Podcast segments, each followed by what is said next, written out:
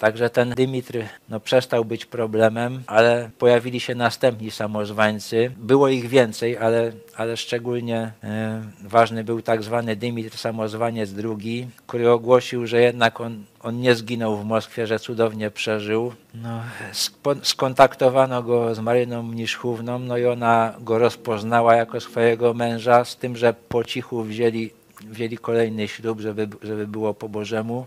No także znowuż ten Dymitr Samozwaniec miał duże poparcie.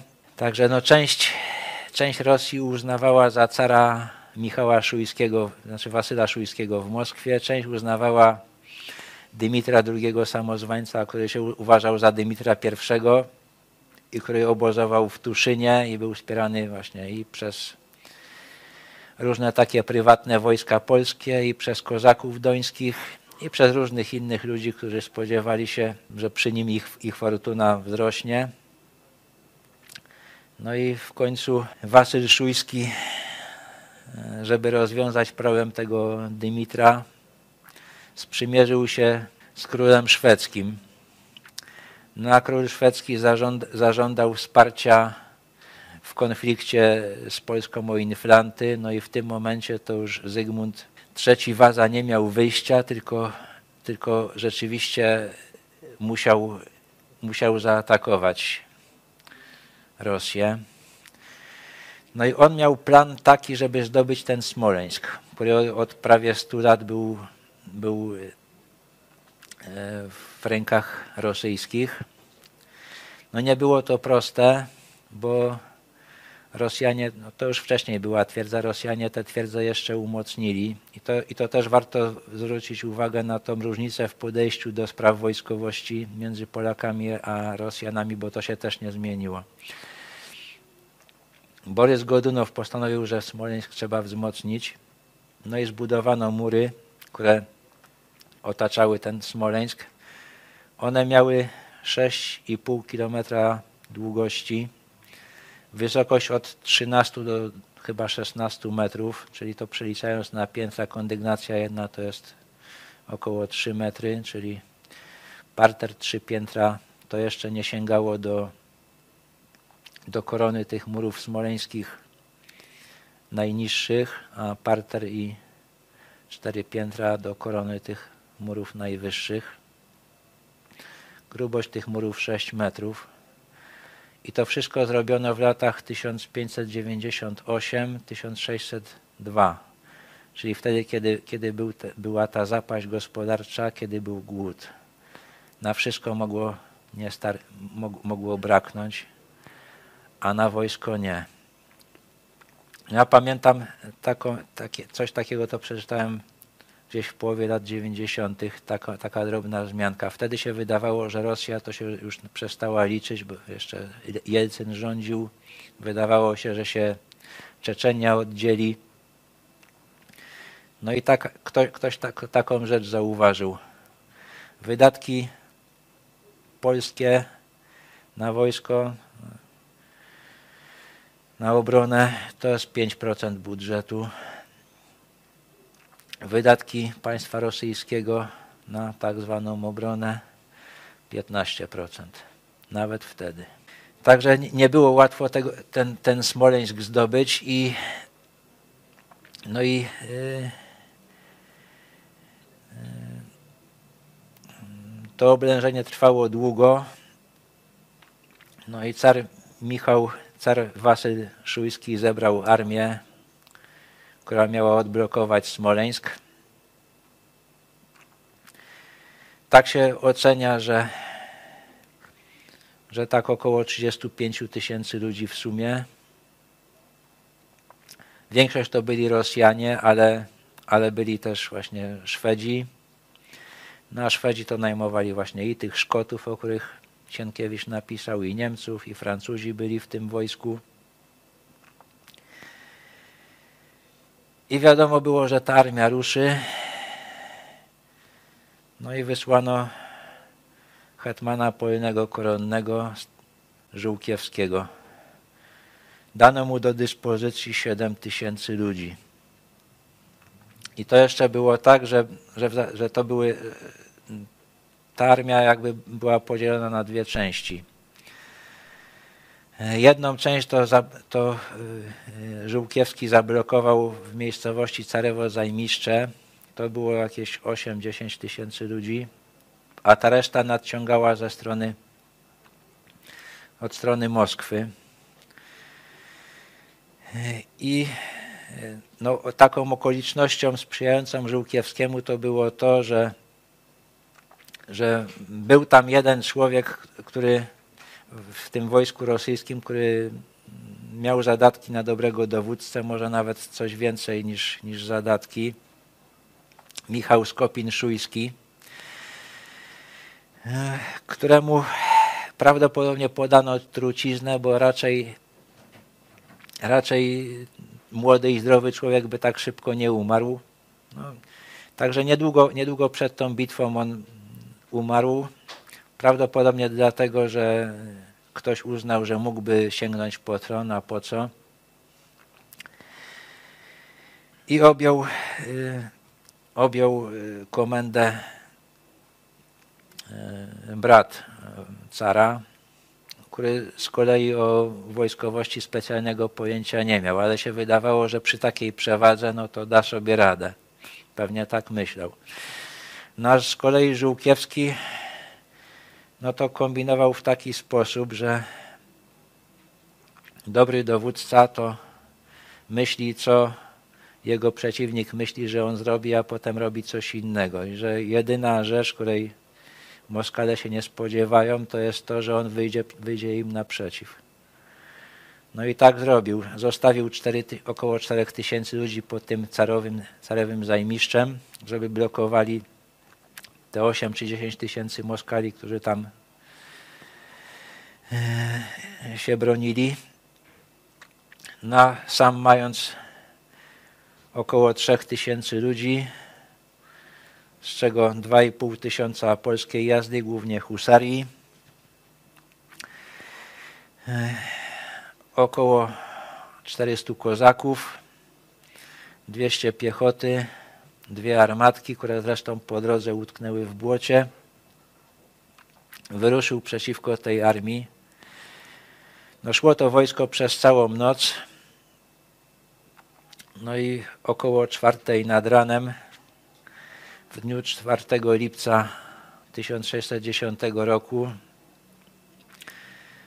no, dotarli do obozu y, moskiewskiego. Nikt się ich nie spodziewał, nie było żadnych, żadnych czat.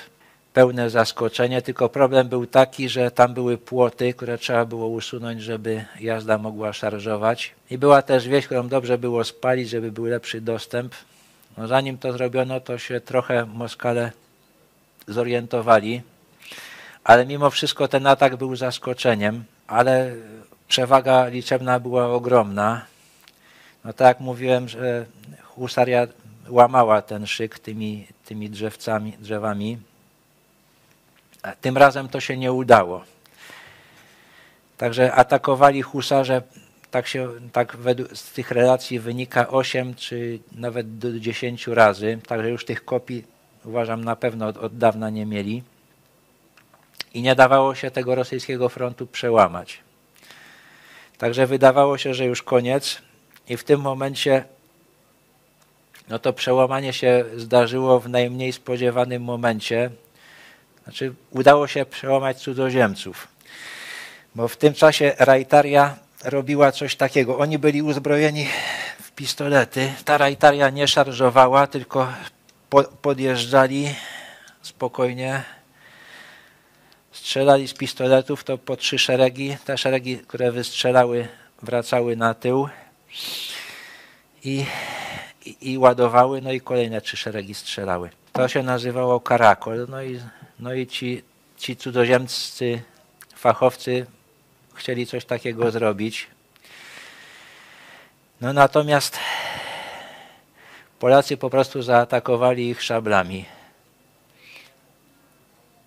No i, no i to się okazało tak, tak skuteczne, że zanim się nie spostrzegli, no to, no to nasi ich dopadli, zmusili do ucieczki, przełamali front, wybuchła panika. Wszyscy po, zaczęli uciekać, no i Także, no jak mówię, około czwartej zaczęła się bitwa. Około dziewiątej było już po wszystkim. Różni ludzie różne, różne szacunki strat podają. No zwykle to jest tak, że, że bo to jest tak, że żołnierz, który się nie chwali, to jest postać bajkowa, ale zwykle chwali się w taki sposób, że swoje straty to podaje zgodnie z rzeczywistością, a zawyża straty u, u, u przeciwnika. Także no podaje się takie straty, że 10 tysięcy zabitych po stronie rosyjskiej, 15 tysięcy. Ja bym raczej wierzył w to, że tak, te 100 te 100, tych 100 zabitych towarzyszy po stronie polskiej, zwykle było tak, że na jednego towarzysza przypadało trzech pocztowych, także powiedzmy tych, tych 300-400 zabitych po stronie polskiej.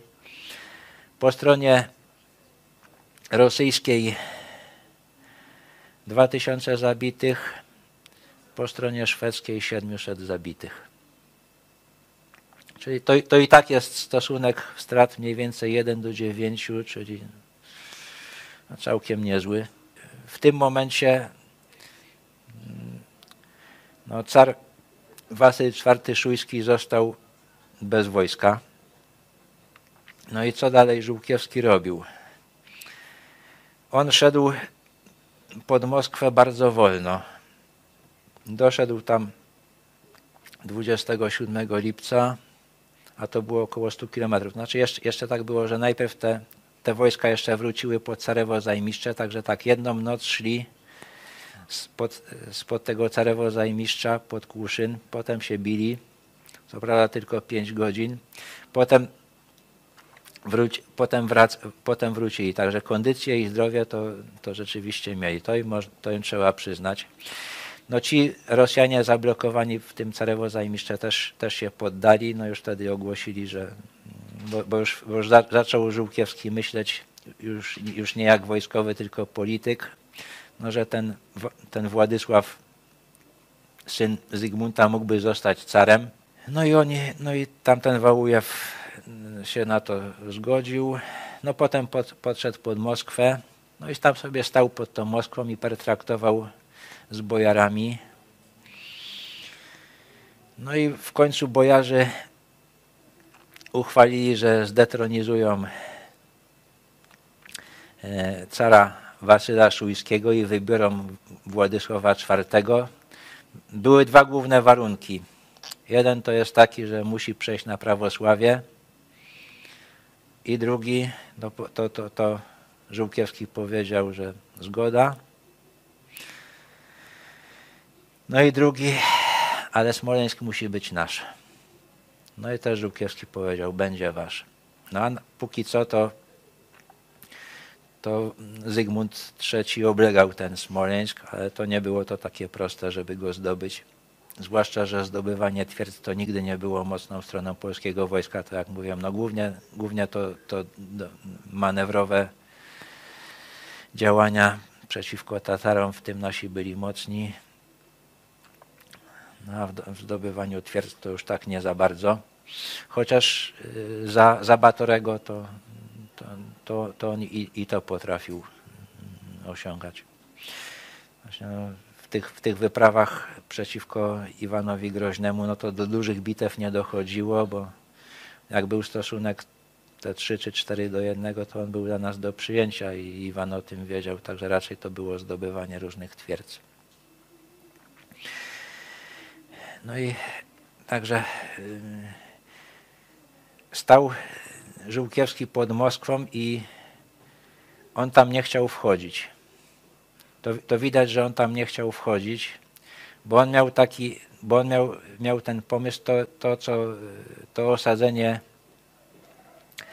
Władysława IV na tronie moskiewskim, to był ten wstęp, jego zdaniem, do powstania Unii Polsko-Litewsko-Ruskiej. No tak jak mówiłem, to wtedy, był, to wtedy były różne plemiona, ale jeden język. To się dopiero zrastało w narody, no i on tak sobie chyba kombinował, że jeszcze nie wiadomo, co do czego przyrośnie. Czy, czy się nie może zdarzyć coś takiego, że ci, ci Rusini pod e, pod panowaniem władców moskiewskich nie przyrosną do tych, do tych którzy są, są pod naszym panowaniem. I, i wiedział, że, że do tego to nie należy drażnić ludzi, a jeżeli, a jeżeli dojdzie do wkroczenia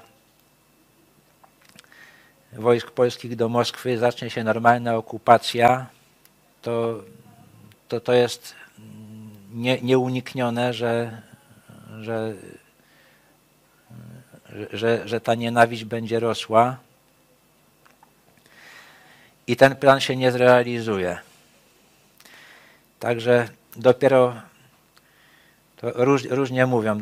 12 września sami, sami bojarowie zaprosili go do Moskwy, zaczął wchodzić tam, jedni podają 29 września, inni, że 9 października nastąpiło to wkroczenie Polaków na Kreml. Ale ten plan się zaczął sypać od razu. Znaczy on się zaczął sypać właśnie z tego względu, że, że Zygmunt III Waza się na niego nie zgodził. W listopadzie 1610 e, roku Żółkiewski pojechał pod Smoleńsk, gdzie był Zygmunt III Waza. No i przedstawił, co, co wynegocjował. No i tak mając te parę tysięcy ludzi, to właściwie co on mógł innego zrobić. Ale to, to, to myślę, że nawet mając więcej ludzi, to to było optymalne rozwiązanie. No i Zygmunt III Waza powiedział, że się na to nie zgadza, że ważne względy mu, mu nie pozwalają na to. Tam się szczegółowo nie tłumaczył. No, Żółkiewski już w tym, w tym momencie mm, poszukał sobie innego zajęcia, skoro król nie chce robić tak, jak on wymyślił, to niech sobie sam radzi. Także już, już było wiadomo, że, że, że to zaczyna iść kiepsko. No i to widać, widać było, że, że nasi koniecznie chcą zdobyć ten Smoleńsk, a ci bojarowie byli konsekwentni. Jak oni mówili, że Smoleńsk ma być ich, że inaczej, inaczej Władysława nie, nie chcą, no to od tego nie odstępowali. No a poza tym no, za, zaczęły się rzeczywiście, rzeczywiście te, te spięcia e, między, między okupującymi i okupowanymi. Wła e, dowództwo po, po Żółkiewskim e, tym, nad tymi wojskami które siedziały na Kremlu, objął Aleksander Gosiewski i on też rozumiał, jakie to jest, jakie to jest zagrożenie i z początku tego bardzo pilnował. Także jak, jak jeden żołnierz po pijanemu e, tam zaczął bezcześcić jakąś ikonę, no to, no to zrobił taką pokazówkę, obciął mu ręce i nogi i tę resztę spalił żywcem na stosie. Tak, żeby do prostych żołnierskich umysłów trafiło, że nie należy takich rzeczy robić. Potem jeszcze jakiś, jakiś żołnierz pobił popa, no to chciał go zabić, no ale ponoć się sam ten pop wstawił za tym żołnierzem, no to tylko rękę mu obciął. No ale, ale tego się nie, nie dało powstrzymać. Było coraz więcej gwałtów, coraz więcej rabunków. No i to się skończyło powstaniem e, w marcu 1611 roku. Żeby, żeby to powstanie stłumić, to nasi spalili znaczną część Moskwy, Ofiar to tak się ocenia, jest tak chyba od, od kilku tysięcy do 16 tysięcy zabitych. I już taka ilość ofiar to, to powodowała, to, to, już, to, to już nienawiść yy, musiała, musiała się, się pojawić. Taka prawdziwa. I zaczęło, zaczęło, zaczęło się, się budzić to, to, to, to, to, to na całej Rosji. No a było tych, tych Polaków parę tysięcy, także to gdy, gdyby chcieć to okupować siłą, to, no to wypadało chyba mniej niż jeden polski żołnierz na tysiąc kilometrów kwadratowych. Także, także no, tu, tu, tu, tu, już nawet nie chodzi, nie chodzi o to, czy, czy, czy ja tych Rosjan lubię, czy nie. No, mam osobiste powody, żeby nie lubić. No, no w, Katyniu ma, w, w Katyniu jest trzech moich krewnych pochowanych.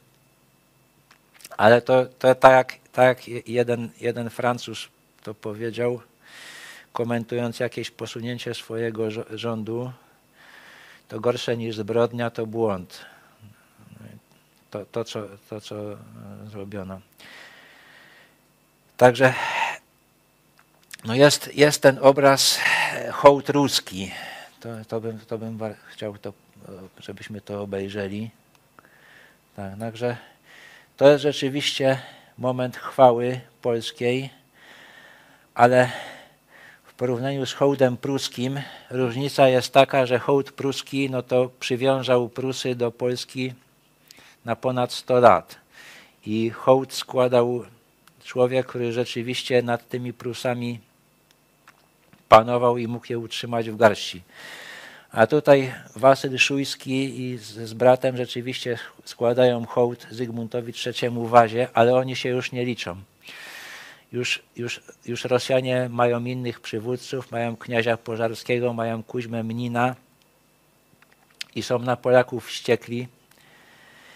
No i, i później było, było tak, że, to, że, że ta, ta ilość walczących przeciwko Polakom narastała były kolejne, kolejne ataki i to też odpierano to w taki sposób, że palono kolejne dzielnice Moskwy, palono to, co, gdzie, gdzie, się, gdzie ci te, te tak zwane pospolite ruszenie e, ukrywało. No i jeszcze z jedzeniem nie było kłopotu, bo, bo zawsze można, można było tych, tych Rosjan przełamać, przebić się na, na e, tą przestrzeń operacyjną, gdzieś tam, gdzieś tam to jedzenie zdobyć, wrócić na Kreml i mieć co jeść. A, a też były, było tak, że się przebijały oddziały z Rzeczpospolitej i z zaopatrzeniem i, i z rozkazami. No, to też nic mądrego e, ani król, ani nikt inny nie potrafił wymyślić, jak, jak z tego rozwiązać, ale Rosjan było coraz więcej i coraz trudniej to było zrobić. Aż, aż wreszcie przyszedł taki czas, że się nie dało z tego Kremla już wyłamać. Już, już po, po jedzenie nie było gdzie się wybrać. Próbował jeszcze hetman Żółkiewski e, e, jakby wyrąbać to, co zostało tą, tą polską załogę na Kremlu. Ruszyła odsiecz. Prawie, że się udało. Doszli do terenów dzisiejszej Moskwy, także bliżej byli Kremla niż Niemcy w 1941, myślę. No, doszło do dużej bitwy i bitwa była nierozstrzygnięta, to Rosjanom wystarczało. No bo ani się nie, ani się nie udało wyprowadzić tych naszych z Kremla, ani ani się nie udało e, ich zaopatrzyć. W międzyczasie zdobyto w końcu Smoleńsk, tam się, tam się odznaczył kawaler maltański Bartłomiej Nowodworski. Trzeba o tym wspomnieć, bo kanałem kanalizacyjnym się przedostał pod mury. Minę podsadził, wysadził tą, te mury, przez wyłom się nasi dostali, zdobyli, zdobyli E, Smoleńsk. także po 97 latach Smoleńsk wrócił do Polski rzeczywiście i przez jakiś czas żeśmy się cieszyli jego posiadaniem. Zresztą ten Bartłomiej Nowodworski to chyba miał taką specjalność wysadzanie murów, bo jeszcze w 1616 roku nasi weszli, podeszli pod Moskwę i on znowu wysadził, wysadził mury moskiewskie, także niewiele brakło do kolejnego zdobycia Moskwy, ale tym razem się nie udało. No, zjedli, zjedli nasi swoje pasy, zjedli pergaminy wszystkie, które były na Kremlu, zjedli padlinę, potem zaczęli jeść zabitych. W końcu zaczęli się zjadać nawzajem. Mikołaj Struś, który przejął, przejął dowodzenie po Gosiewskim, bo w końcu Gosiewski też zrozumiał, do czego to, to prowadzi i jak miał okazję się jeszcze ewakuować z Kremla, to się ewakuował. No więc ten Mikołaj Struś rozpoczął rokowania kapitulacyjne i 7 czy 8 listopada 1612 roku nasi skapitulowali. Miała być to kapitulacja taka honorowa, że zdają broń, ale wolno im odejść. No ale Rosjanie nie dotrzymali słowa. Część wybili od razu, część wzięli do niewoli i tam w ciągu paru lat ich powymieniali. No jeżeli ktoś dożył oczywiście. To wydarzenie jest do dzisiejszego dnia czczone. Przestał istnieć Związek Sowiecki, czego prezydent Putin do dzisiaj przeżałować nie może. No to, no to była kwestia, co zrobić tym świętem rewolucji październikowej 7 listopada. No więc obchodzono, zaczęto obchodzić Dzień Wypędzenia Polaków z Kremla, Dzień Jedności Narodowej Rosji. Oni o tym, że, że, że myśmy byli na Kremlu lepiej pamiętają niż my sami. To im trzeba przyznać. Tylko przesunięto to na 4 listopada. No i tak się wydaje, że to jest bez sensu. No bo już było święto 7 listopada, a 7 listopada czy 8 była taka kapitulacja, można było nie przesuwać. Oficjalne uzasadnienie to jest takie, że, że tego dnia wypada w prawosławiu święto Matki Boskiej Kazańskiej, i rzeczywiście ta ikona Matki Boskiej Kazańskiej to dla tych oblegających naszych w Moskwie to, to była wielka świętość i, i natchnienie i tak dalej. Ale ja myślę, że jest jeszcze inny powód, jeśli nawet i chyba nawet ważniejszy. 4 listopada 1794 roku z rozkazu Aleksandra Suworowa odbyła się rzeź Pragi. I jak Suworow wydawał rozkaz, to tam coś takiego napisał idziecie zapłacić za rok 1611. To nie trzeba, to, to, już, to już wiadomo, wiadomo, żołnierz wie, że gwałcić może, rabować może. Ilość ofiar Pragi nie jest dokładnie znana. Tak się podaje między 7 a, a 20 tysięcy. Tak biorąc pod uwagę ówczesną ilość ludności Polski, ludności Warszawy, to procentowo to, jest, to są straty podobne jak w Powstaniu Warszawskim w jeden dzień. Także dopiero to, to uznali za wyrównanie rachunków, za zmazanie hańby.